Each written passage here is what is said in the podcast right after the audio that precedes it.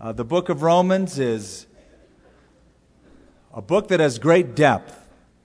It has all of the major tenets of the Christian faith.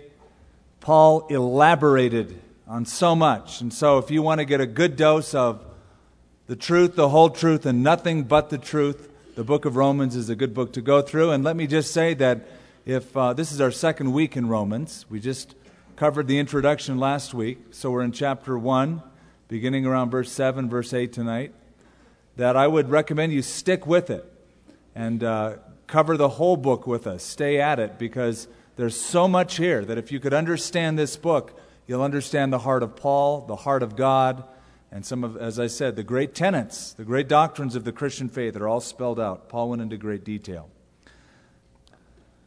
I remember when I first saw the city of Rome.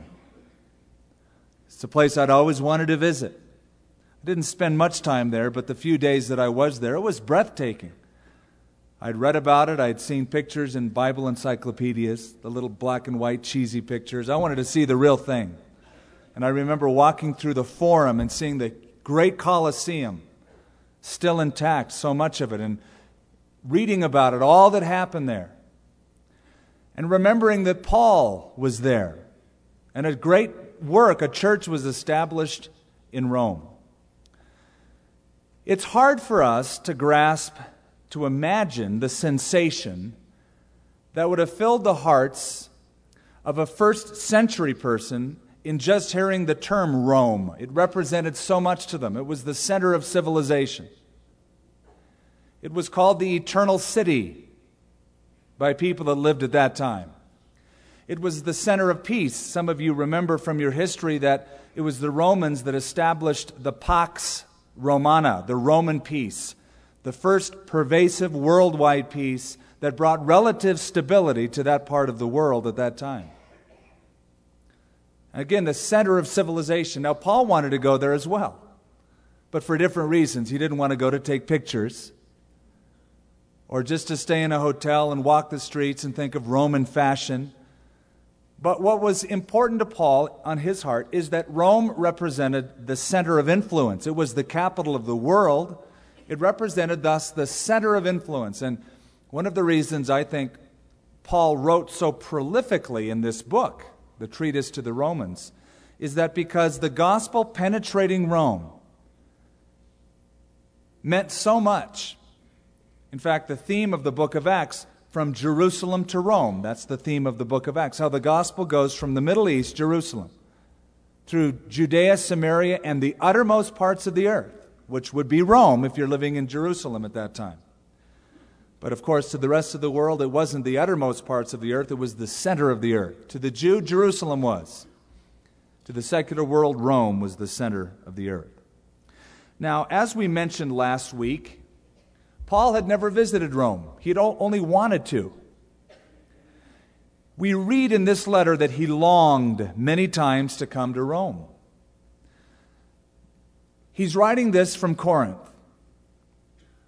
A church has been established there, not by Paul the Apostle, but as we recall, probably by some of the 3,000 converts on the day of Pentecost who were baptized, some Jewish Christians who made a pilgrimage to Jerusalem heard the gospel proclaimed by Peter, gave their lives to Christ, were baptized that day, went back to Rome, and a church not only was established, but a church was going great guns by the time this letter was written. We drew your attention last week to verses 16 and 17, which we shall do again at the beginning because it sets the theme of the book. I am not ashamed of the gospel of Christ. It is the power of God to salvation for everyone who believes for the Jew first and also for the Greek. For in it the righteousness of God is revealed from faith to faith, as it is written, the just shall live by faith. What's the theme of the book? It is the righteousness of God that comes from the gospel of Christ. The gospel has within it God's righteousness, which is very different, as we'll see again tonight, from man's righteousness. That's the theme you basically either have God's righteousness or you have your own righteousness. If you reject His method of making you right with Himself, you are only left with your own righteousness or self righteousness. So, from Paul's perspective, you are either self righteous or God righteous. And the distinction is made very plainly. But let's go back to verse 7. After the introduction, he says, To all who are in Rome, beloved of God. In other words, God loves each and every one of you believers in Rome deeply. Called saints. We mentioned last week the words to be are not in the original text. It's simply, you are called saints. And that's what you are. You are set apart for God. That's what a saint means. You are called saints, whether you're in Rome or Albuquerque or New York or California or even, yes, Texas. You are called saints if you belong to God. And basically, there's only two types of people, and that's saints and ain'ts. You're either a saint, you belong to God, or you don't. And of course, the goal of Paul the Apostle is to make an ain't into a saint. That's what gave him the passion to travel throughout the world, to share the gospel, to convert people to Christ. Grace to you and peace from God our Father and from the Lord Jesus Christ. We sort of ended with that last week. Grace and peace, called so often the Siamese twins of the New Testament, inseparable. You can't have peace without grace. And grace always produces peace. If you've experienced the grace of God in your life, the peace of God follows. And so that's his greeting. And it was a common greeting for Paul, especially. What Paul does is he combines a common greeting that the Greeks used with the common greetings that the Jews used, the Hebrews, and put them both together in the same phrase. The Greeks used to say, chaire, which was their hello, what's up? chaire. It literally means rejoice. The Jews would commonly say shalom, they still do. Shalom, peace. Rejoice, chaire, shalom, peace. In the Greek, it's Irene. That's he's writing it in Greek. But he combines these two greetings and changes the word rejoice, chaire, to a better word, charis, grace. And so Paul takes a common form, changes it, sanctifies it, and really uh, he puts it spelling out the gospel grace and peace. Beautiful.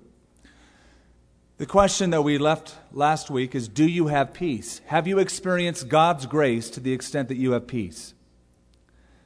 Now, it's important to sort of set this up because in chapter 5, he'll really develop this. He'll say, Therefore, because we are justified by faith, we have peace with God through our Lord Jesus Christ. Another way of saying grace and peace.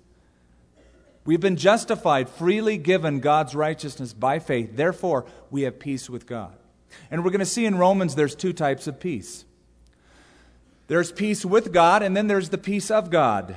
And one should follow the other. You should be at rest tonight if you've experienced the grace of God, if you are at peace with God. If there's not a war between you and heaven, you should be at rest. And if you are not at rest tonight, it's because you're not understanding God's grace, you're not understanding the peace that is there, or something's blocking it. But peace is something that is the fruit of the Spirit love, peace, joy, long suffering, etc. It is to be ours who know Jesus Christ. There was once a woman who visited an elderly woman, a friend of hers, who was stricken with arthritis. And there she was sitting in her chair with her hands mangled from the disease, her body twisted. And the visitor said, Do you suffer much? And the woman who had the arthritis cracked a smile and said, Yes, but there's no nail here, pointing to her crumpled hand. He bore the nail, I have the peace. And then she pointed to her head, There's no crown here. He bore the crown, and I have his peace. And she pointed to her side, There's no spear here. He took the spear, but I have his peace. In other words, this is what she said the grace of God has been conveyed through Christ, and I have experienced his peace. Now, after the introduction, which really ends in verse 7, beginning in verse 8, Paul gives evidence for his concern for the Romans. Four evidences for his concern. Verse 8 First, I thank my God through Jesus Christ for you all. So this does prove, I guess, that Paul was Southern. You all. First, I thank my God through Jesus Christ for you all, that your faith is spoken of throughout the whole world. One of the things that I have noticed about Paul's prayer life is that he thanked a lot. In every letter, just about that I can recall, of, of Paul opening up, he, he's, I'm thankful for something. He, even in the, the, the letters where he's suffering the most. Sometimes, if you really think you have it bad, read Philippians and realize that Paul wrote it when he was in the darkest dungeon in Rome. And he writes to the Philippians, Rejoice in the Lord. And again, I say, Rejoice. And he has things to thank God for. Paul's life was so filled with thanksgiving. Our lives should be filled with thanksgiving. Psalm 103 Bless the Lord, O my soul, and forget not all of his benefits.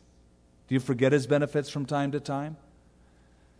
Thanksgiving should be natural to the Christian. Now, I know you might say, yeah, but it's a lot more fun to just complain. Yeah, I guess that's sort of human nature, isn't it? But it doesn't glorify God. In fact, not only does it not glorify God to complain,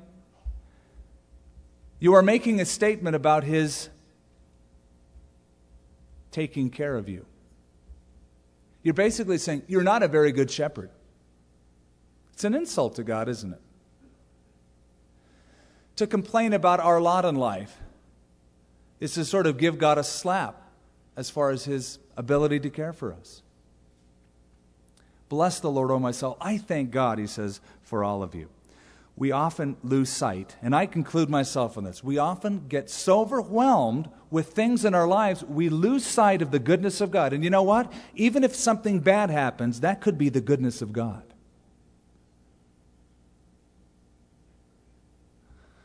There was a little boy who spent hours building a boat little boat, wood sails, painted it up. I mean, it looked trick. Put it out on a lake. Little breeze came up, took the sail, started going across the lake. He was just so excited. Then a huge wind came up.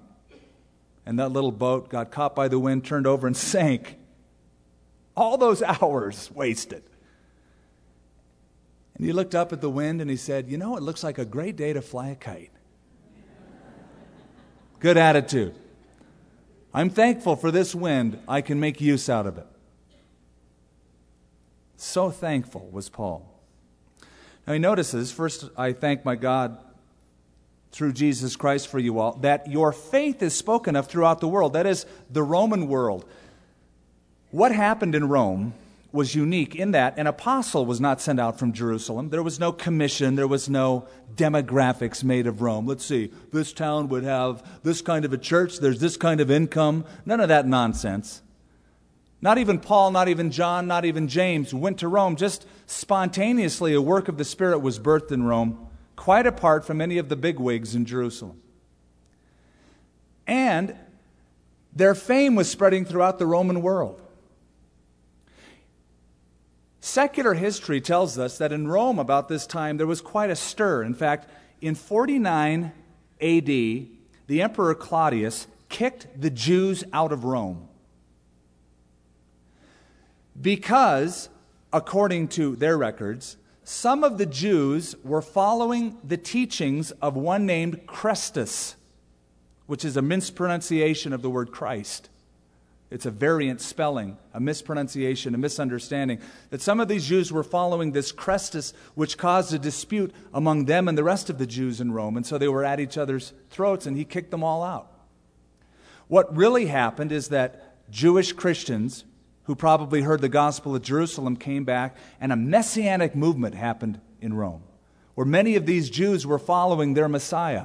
And it is, did create an uproar, created persecution by the Jews, by the Romans, but their faith was heard of throughout the world.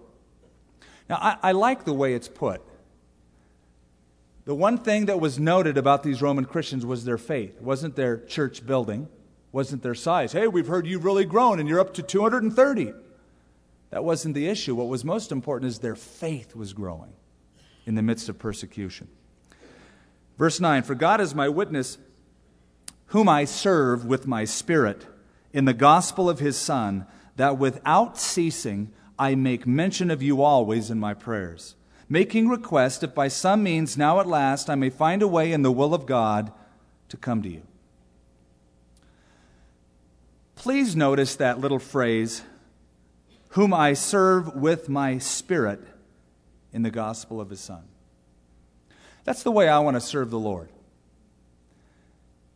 in the spirit. It's possible to serve the Lord in your flesh as well as in your spirit. In fact, I think much ministry done in the name of Jesus Christ is done in the energy of the flesh. In the book of um, Isaiah, uh, the first chapter, God, through the prophet, brings an indicting message against his own people, the Jews at Jerusalem. He says, To what purpose is the multitude of your sacrifices to me, says the Lord? I've had enough of the offerings of rams and burnt offerings of, of animals. I, I don't delight in the blood of bulls and goats and sheep any longer. When you spread out your hands and you have your festivals and your new moons and you sing your songs, I won't even listen to you. They were going through the motions, but it was done in the flesh. Their hearts weren't right with God. So it's possible to serve, quote unquote, serve the Lord without the right motivation. Some people serve the Lord because they want to be seen. It's a chance for people to notice them, to applaud them, them to get pats on the back, get their name up in lights perhaps, rather than just, you know, I'm here to serve the Lord. I don't care what I do, I don't care if I'm noticed or not. I just want to serve. So I love that phrase. I serve with my spirit in the gospel of his Son. Without ceasing, I make mention of you always in my prayers. Now, that's the second evidence that Paul had a concern for them. I thank God for you, and second, I pray for you. When I think of you, when you come to mind, I pray for you. I'm becoming more and more convinced that the best thing you could ever do for a person is to pray for them. Yet, when I listen to the testimony of some, it sounds like a lot of Christians don't think it's the best. Uh, listen next time when somebody says things like, Well, there's nothing left to do I guess all we can do is pray. Hello. Wake up and smell the coffee.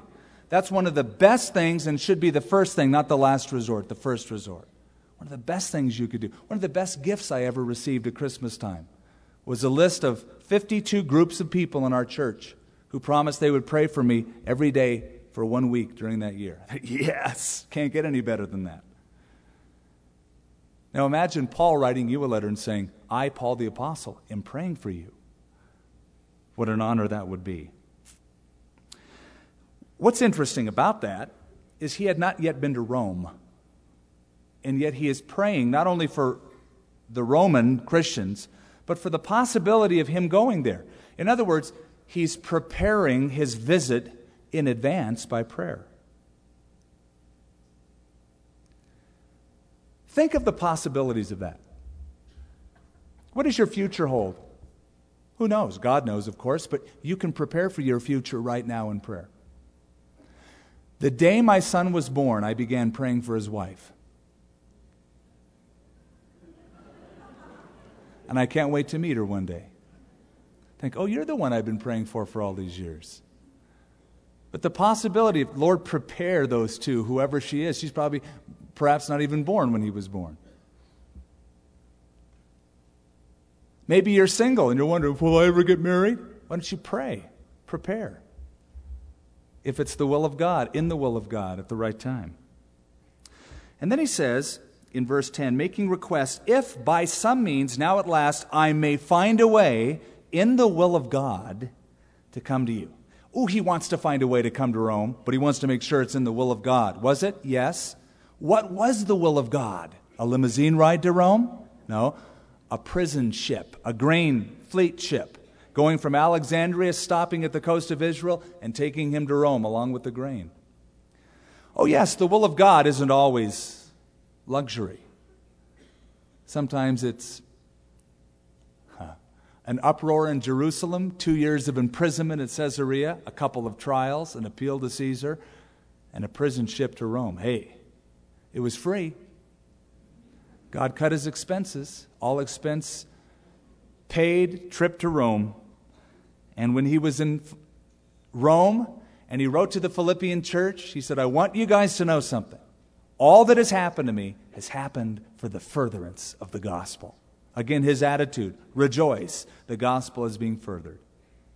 Verse 11 For I long to see you, that I may impart to you some spiritual gift, so that you may be established. That is, that I may be encouraged together with you by the mutual faith, both of you and me. Third evidence of his concern for the Roman Christians, he wanted to give them something.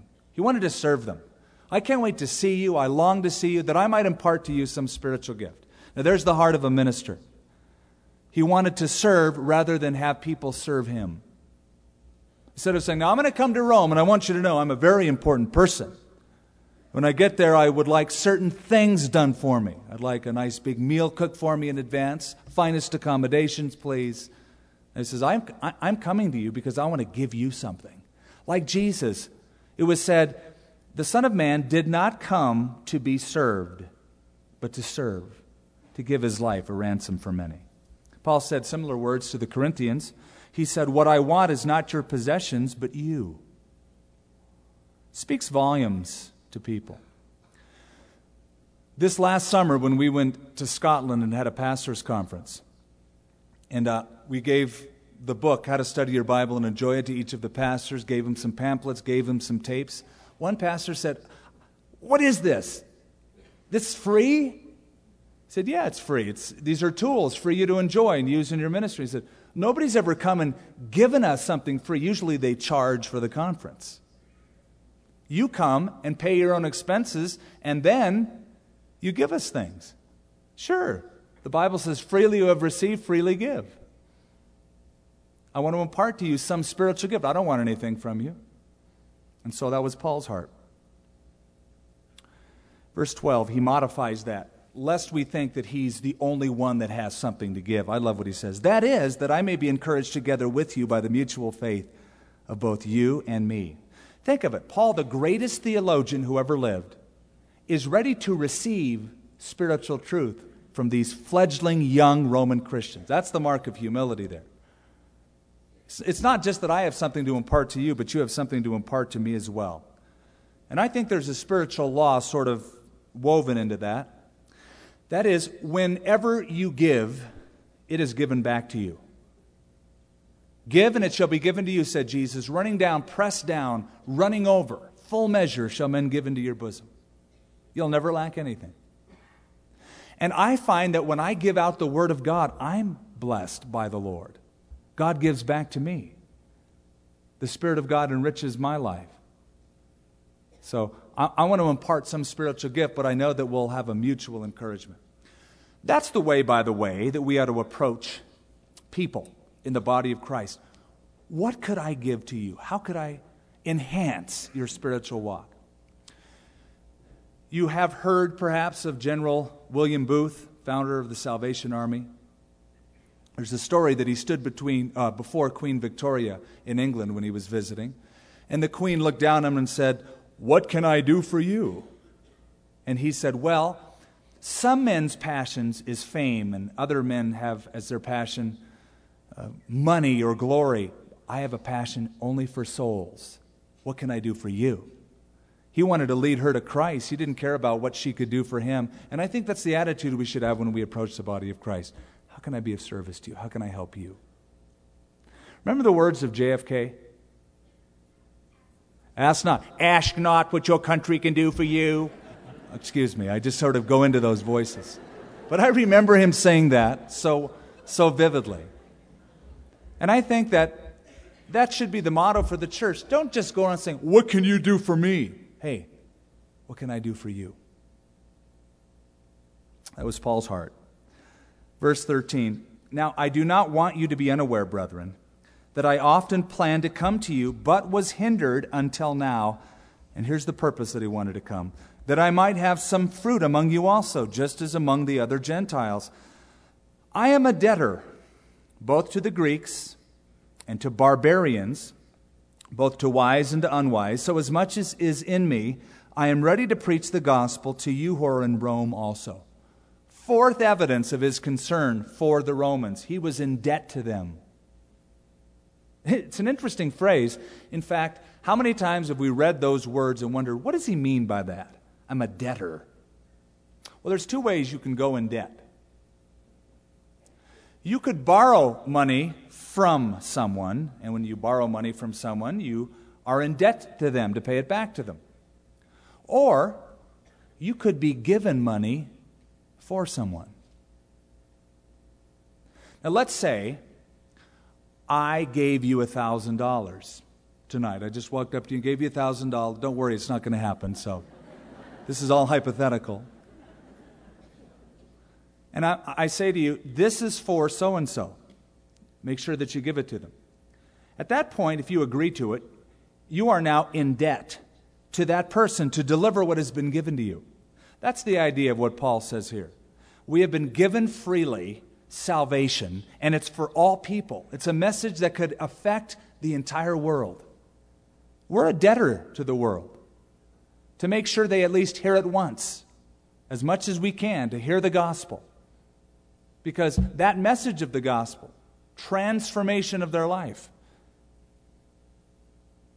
It could change their life forever. So I'm a debtor.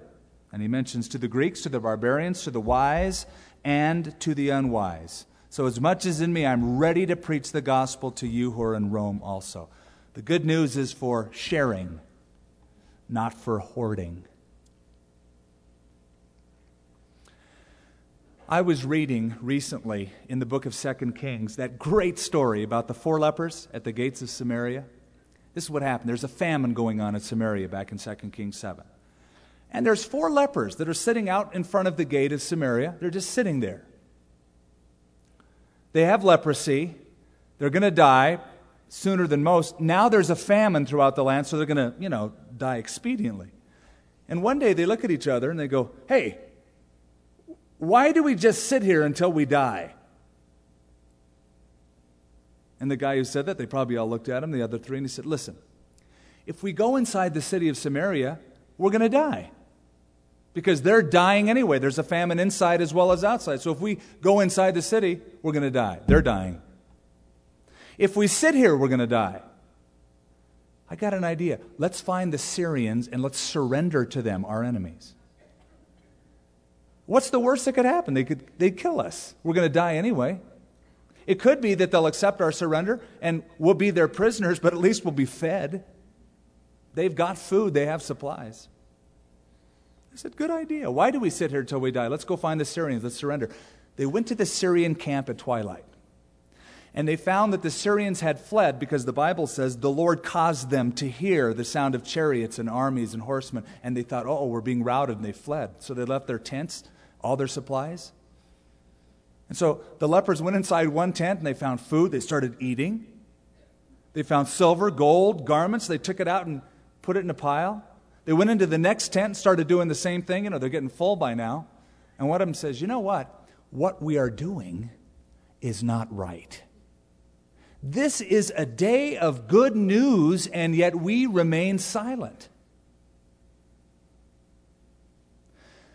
We've got such good news. The famine is over. We've got supplies. Look at the whole camp of the Syrians. It would be wrong for us to enjoy all these things and never tell anybody else that they could enjoy them as well. It's not good. It's a day of good news, and yet we remain silent. We can never remain silent, can we? We have the good news, the gospel. It changes lives. That's why we're commissioned to tell the world, dying of famine spiritually, about what Jesus Christ has done for them. Now, he does in that verse sort of divide the world up. Notice what he says I'm a debtor both to the Greeks, to the barbarians, to the wise and the unwise. If, if you were Jewish in those days, uh, remember I said there's two classes of people, saints and ain'ts? Well, according to the Jews in those days, that's sort of the same thing, but it was there's Jews and then there's everybody else.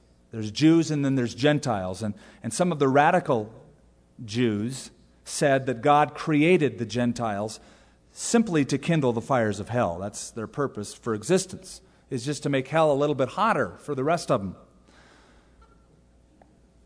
If you were a Greek, you also divided the world in two Greek versus barbarian, anybody who's not a Greek. So this would be common terminology to a Roman audience. I'm ready to preach the gospel. I don't care who you are. If you're wise and smart and you're learned, you're Greek, or you're a barbarian. Doesn't matter. The Greeks believed that the pinnacle of culture would be to be a Greek. Uh, they spoke the divine language, they said. It was the language of the gods. By the way, of all the languages I've ever looked at or studied, Greek is the most beautiful, most precise language of any language. It's, it's amazingly precise and fluid. It's beautiful. And they knew it, and they thought it's the language of the gods. And the Greek philosophy was, was as divine as the language.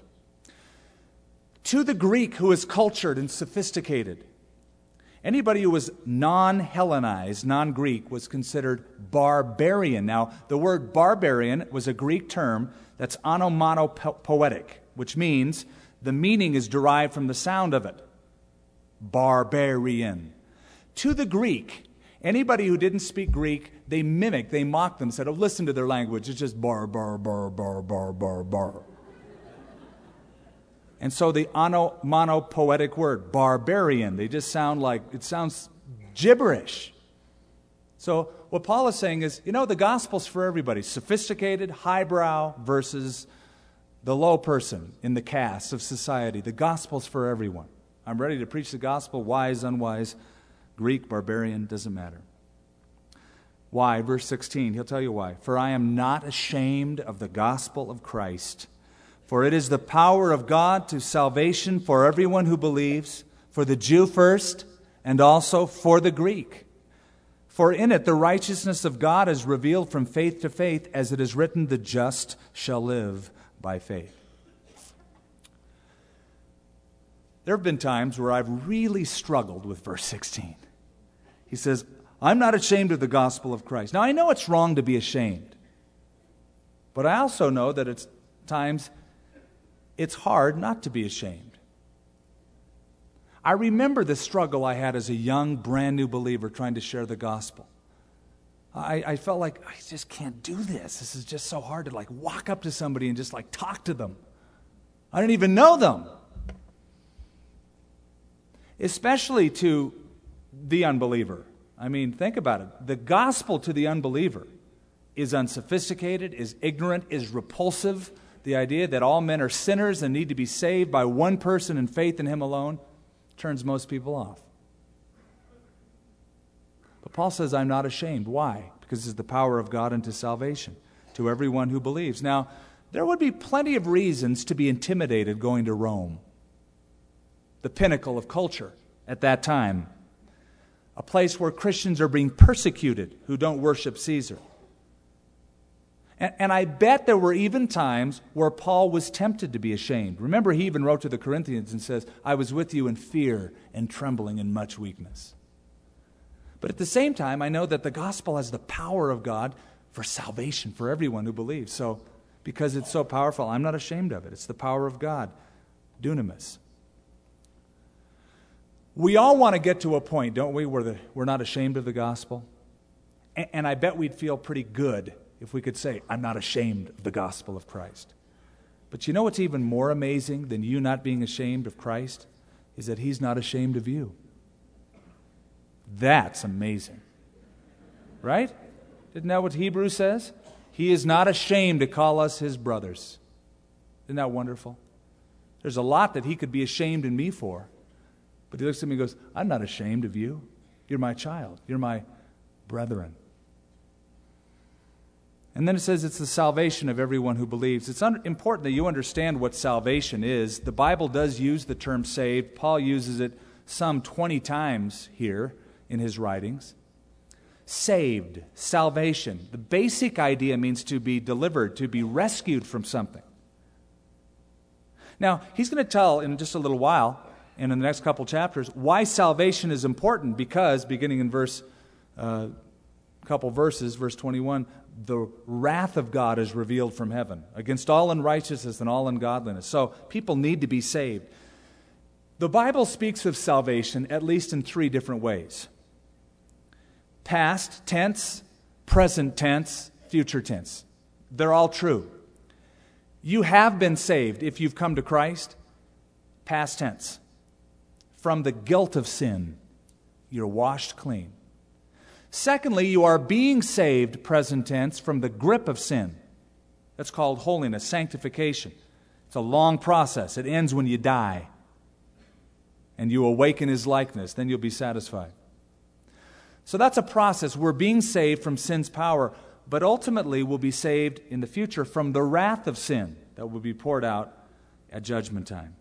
Notice he also says, and I'm uncovering it carefully because it sort of sets up the whole book it's the power of God to salvation for everyone who believes, for the Jew first and also for the Greek. That's important because you're going to read it throughout the book. The Jew first, also the Greek. This is Paul's method. When he travels the world in the book of Acts, in his missionary journeys, what's the first place he goes? Synagogue, always. Always. Doesn't go to the marketplace. Finds if there's some Jews first, preaches the gospel to the Jews first, then to anyone else. Simply, there is this priority, couple reasons theologically and chronologically. Theologically, God made a covenant with Abraham, Isaac, Jacob, and all the promises of the Messiah were for the nation of Israel. We're going to find that out in Romans 9, 10, 11. He develops that. And then, chronologically, or historically, you might say, the gospel began at Jerusalem, then Judea, Samaria, the uttermost parts of the earth. He saw the debt, first of all, to the Jewish people. The promise came to the Jews. The free gift was, first of all, for those who had the promised Messiah, the covenant. So we went to the synagogue first and then to the marketplace. For in it, verse 17, in the gospel, the righteousness of God is revealed from faith to faith, as it is written, the just shall live by faith. Where is that written? It's written in the book of Habakkuk or Habakkuk, depending on what part of the country you're from, how you want to pronounce it. Habakkuk is that little minor prophet, and uh, it's, a, it's an interesting book uh, this prophet is approached by God, and God says, You know, Habakkuk, I'm going to do a work in your days that's just going to blow your mind. Now, I'm paraphrasing this, of course.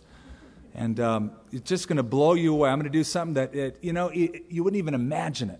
In fact, what I'm going to do is I'm going to raise up a wicked nation, the Babylonians, the Chaldeans, against Judah, my people, the Israelites.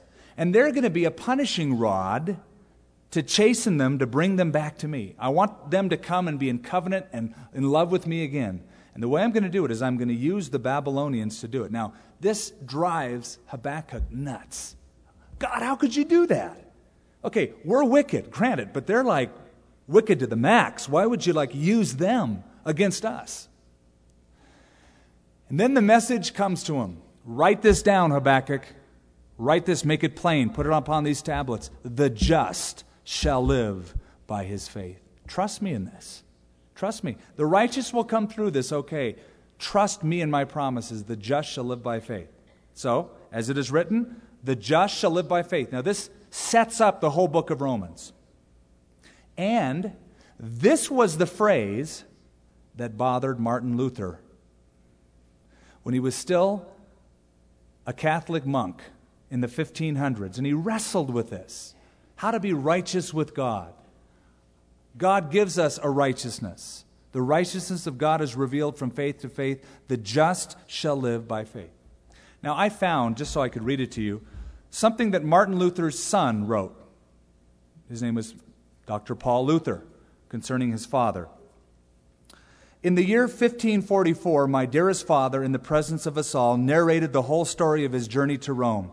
He acknowledged that with great joy in that city, through the Spirit of Jesus Christ, he had come to the knowledge of the truth of the everlasting gospel. It happened this way. As he repeated his prayers on the Lateran staircase there in Rome, the words of the prophet Habakkuk came suddenly to his mind The just shall live by faith. Thereupon he ceased his prayers, returned to Wittenberg, and took as his chief foundation this of all of his doctrine. And this is what he used to withstand the entire world The just shall live by faith. I don't have to repeat prayer after prayer. Hail Mary, Hail Mary, our Father, our Father, glory be, glory be. And the more I do and the more I bleed, the more righteous I become. No. I just have to place my trust in the finished work of Jesus Christ once and for all, and I'll be justified. That changed his whole world. And it, uh, it rocked a lot of people's worlds as well. But as it is written, the just shall live by faith. In other words, God will not accept your righteousness. If you say, you know, I'm not all that bad, I have a thing or two I'd like to tell God, I'd like to show him my record. All the things that I've done, I've worked really hard and I believed really sincerely. Really? It might be good, it might be better than somebody else, but is it enough to get you in heaven? No. Be perfect as your Father in heaven is perfect. Any takers? Anybody who can say, I'm perfect without being a heretic? I doubt it. No. Well, what's plan B then? Plan B is we need an alien righteousness, something that comes from outside of us, given to us freely. And the just shall live by faith, faith in Christ, his finished work. The prophet Isaiah declared, All of our righteousness are seen as filthy rags to God. It must be imputed. The just shall live by faith. Now we get to verse 18, and uh, I want to set this up quickly because beginning in verse 18, we step into a courtroom. Remember, I gave you an overview of Romans last week, divided into four sections. First of all, the wrath of God. He begins that here. He'll take that through to chapter 3, verse 20. That's the theme, the wrath of God, followed by the grace of God. Now, he's going to paint a real black, ugly picture of humanity. So black that anybody reading it is going to despair. And that's good. Because it's going to cause everybody, Jew, Gentile, to cry for God's grace, God's mercy. Oh, Lord, how can I be saved? Glad you asked. I can give it to you freely, not by your works, but by my finished work. And so then he'll start talking about the grace of God, then the plan of God, and then finally the will of God. Those are the four divisions we mentioned last week.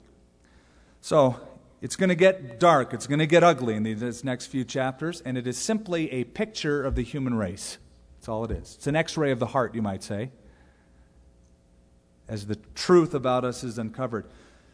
Back in the 1920s, 1930s, there was a book written called A Guide to Understanding the Bible by Harry Emerson Fosdick, who said that man's concept of God has evolved for the better he began by saying something like um, Noah's God was angry, flew off the handle, uh, hated people, judged the world with a flood. Um, then there was Abraham's God. He was a bloodthirsty God. He demanded human sacrifice, told him to kill his only son. Uh, then there was Moses' God, a little bit better, not angry at everyone, but enough to kill all the Egyptian firstborn and have plagues fall upon Egypt. And then uh, God spoke through the thunder and the lightning of Mount Sinai, a works oriented God. Then we come to the time of David, and God is improving, says Fosdick by now. He's improving according to David. David has a more wholesome concept of God. Um, yet, David has the imprecatory Psalms where he calls the wrath of God down on his enemies, the enemies of Israel. So he says, still, God is improving, but he's not quite there yet. Then there's the prophets, where God is viewed as somebody who is uh, angry at the inhumanity of man to his fellow man. So God is holding man into account for his own deeds. Then we come to the time of Jesus, says Fosdick, where Jesus has a more wholesome view of God, a much improved view of God, the fatherhood of God, the brotherhood of man, except, says Fosdick, the only problem with Jesus is he spoke so much about hell he had this ancient idea of hell and he sort of ruined the whole thing. And so he, what he was saying is that God sort of changes over time. Now, in his book, A Guide to Understanding the Bible, Fosdick sort of sums up what is modernist philosophy. Modernist philosophy that says, how could a God of love ever judge the world? Paul's answer will be if he doesn't judge the world, he has no love. For God to be loving, God must be just on wickedness. And I was having a conversation with a Muslim about this just the other day. And uh, why wouldn't God just accept everyone? He should just forgive everyone. I said, What about Hitler? Should he just go into heaven? What about people who uh, are, are, child molesters and have no change? They just are serial killers. Just no problem. Just come on in. Just whimsically? Well, no. That's wicked. Okay, well, let's talk about what wickedness is. Is, is wickedness in the heart of everybody? And so we sort of uncovered layer by layer from the worst, blatantly the worst, to every single person. Now, Paul will do that in a few chapters during this time. What he wants people to realize is that we need a Savior. And to do that, you have to convince them that we're all sinners. Only sinners say, I need a Savior. If it's I'm okay, you're okay, what's the point? Now, no, notice in verse 16 the phrase, the power of God. Look at verse 17, the righteousness of God. Now look at verse 18, the wrath of God. Now, I know that people have problems with the wrath of God. And you know what? It would be nice. It would be really cool if we never had to mention the wrath of God. Wouldn't it be great? Just let's just talk about flowers and peace and love. That'd be great. We'll just pat each other on the back and just pretend there's n- nothing bad. If I were to talk only about that and never talk about the wrath of God, that's one of the great things going through the Bible. You cover what the Bible says. But I would be an unfaithful messenger to you. Just as if you had somebody that worked for the post office who didn't like to deliver bad messages. And so there was a postcard from a doctor that said, Regret to inform you, you have cancer. We need to see you right away. Oh, I don't want to, you know, I, I don't want, that's such a negative message. I hate for people to read that and they get so upset. Or I don't want to give a bill. This guy owes $3,000. I'm not going to give that to him. He's going to make it, hey, he'll have a bad day. I'd rather just deliver all the messages that make people feel really warm inside and cuddly. He would be an unfaithful messenger. You have to give the whole truth. And Paul does that in this section. In verse 18 to verse 32, it's God's wrath against Gentile society, those who are blatantly in open idolatry and immorality. And uh, that's where he starts. Most of us will go, yeah, yeah, right on. And then we'll get to uh, chapter 2, verses 1 through 16, where he speaks to the moralist, the person who would say, you know, I have a high standard of morality, I'm a sophisticated person. He'll speak to them. And then in chapter 2, verses 17 to chapter 3, verse 8, he speaks to the self confident Jewish person who rests in the law that he says he keeps, but he doesn't keep it all. And then in chapter 3, verse 20 to verse uh, 9 to verse 20, he speaks just basically to the whole human race and says, You know what? We're all without excuse. The wrath of God is revealed from heaven against all people. And thus we all need a Savior. A word about what that means, the wrath of God. There's two Greek words that he could have used. One is the Greek word thumos, which is a red hot anger, and it's usually a word reserved for men and women, humans. It's the kind that is uncontrolled. It's the kind that we have. We get our word thermos or thermometer from it. We reach a boiling point and then we crack. The second word, and it's the word that he used, is the word orge, which is a controlled disposition. It's not out of control, it's very much in control. It's a settled, controlled disposition toward, based on certain things, and we'll see what they are. Verse 18 For the wrath of God is revealed from heaven against all ungodliness and unrighteousness of men who suppress the truth in unrighteousness. Heavy sentence. It should send a chill through the spine of every one here tonight who doesn't know God. It's a reality. There's only one thing that will abate the wrath of God, and that is Jesus Christ, because he took the wrath of God on himself. His death on the cross was what the wrath of God did to his son, so that you and I could be forgiven freely by his blood, by his grace. But there are those who suppress the truth. The word suppress means they know it, but they hold it down. They won't let it out. Sort of like the kid who snuck his puppy up into his room at night. But his dad told him he couldn't do it, but he snuck the puppy up in his room.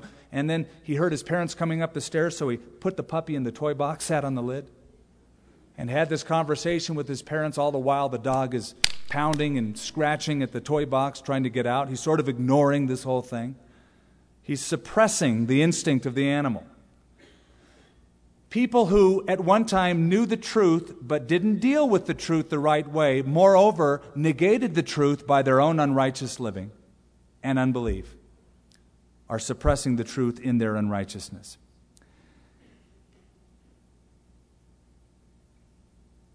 We'll get to this probably much later on in Romans, later on, meaning chapter 2, chapter 3.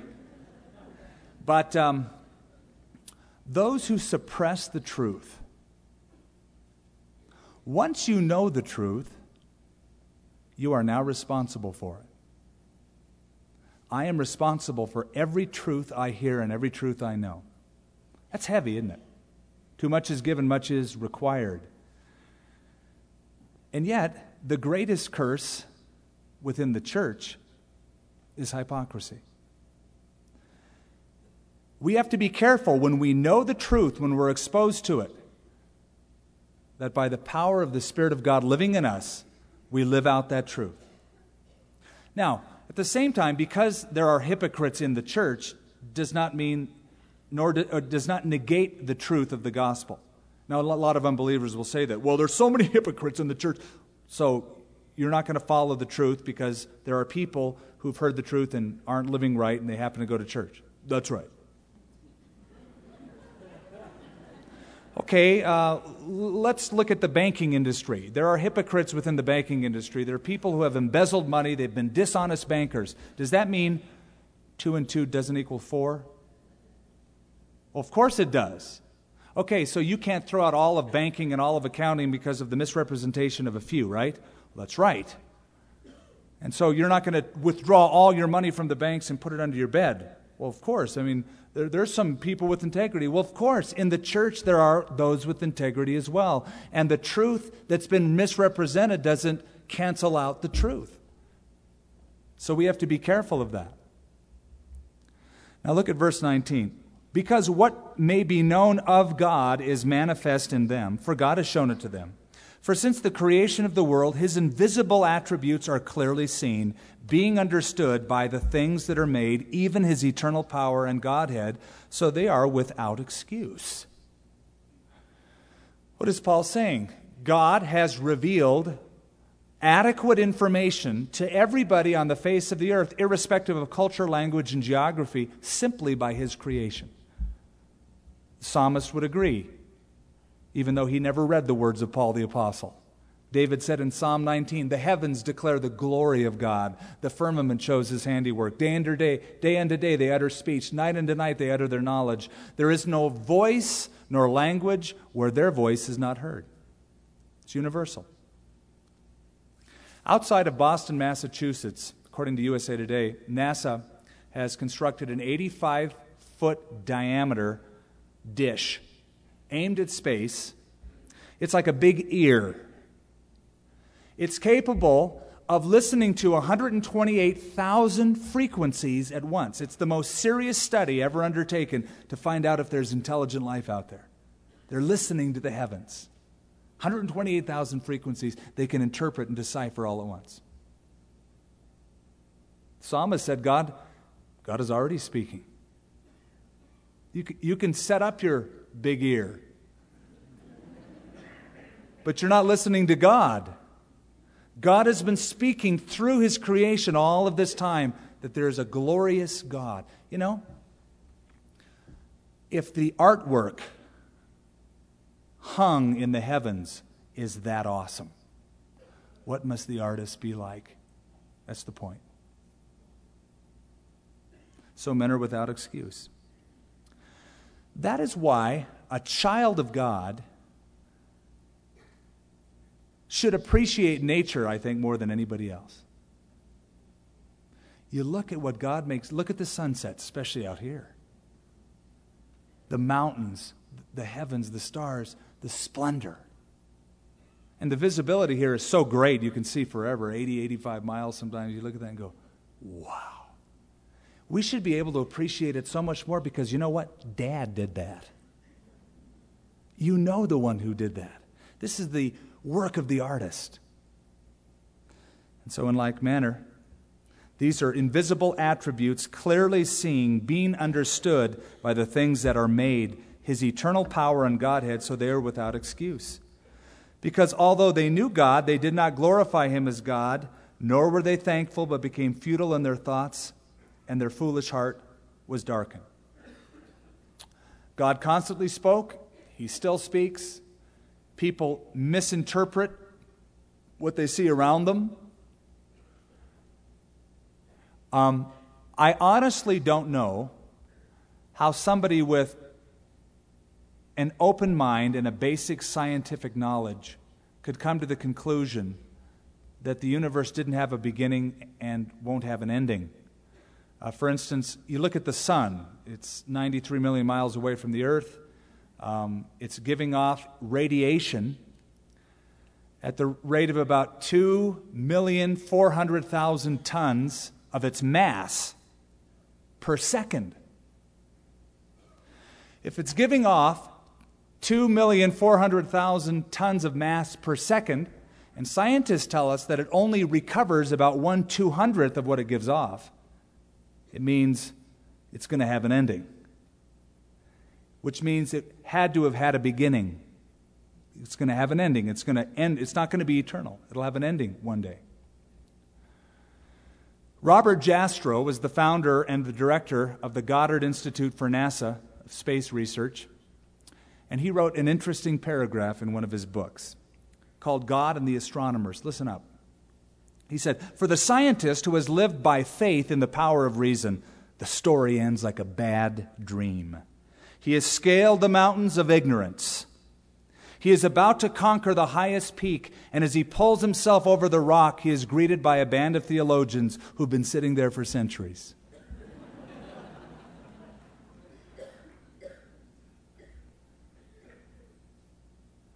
Because they knew God, they didn't glorify Him. They were not thankful. They became futile in their thoughts. Their foolish hearts were darkened. Wish I had 30 more minutes. I don't. What we see in the closing verses of this chapter, and it easily segues into chapter 2, so we'll just pick up here and move on for next time, is a spiraling downward. Keep this in mind because social scientists tell us we're spiraling upward. Social evolution, we're getting better and better. Paul goes, uh uh-uh. uh It's worse because at one time, people were close enough in interpreting creation that they knew that there was a God however ways they, however they interpreted that. But now there's this spiraling downward in seeking to push God out of their life, out of their national life, in trying to rule God out. Now they don't become thankful for God's graciousness in their lives. So they add to their unbelief and their ignorance by not being thankful, by ingratitude. And it goes downward until he shows you the, the final throes of society where God gives them over to their lusts and their debauchery. And as we'll finish off this chapter, it sounds like it's a modern newspaper. This is what happens to a society that pushes God away, and, and why all of us, apart from Jesus Christ, there is no hope.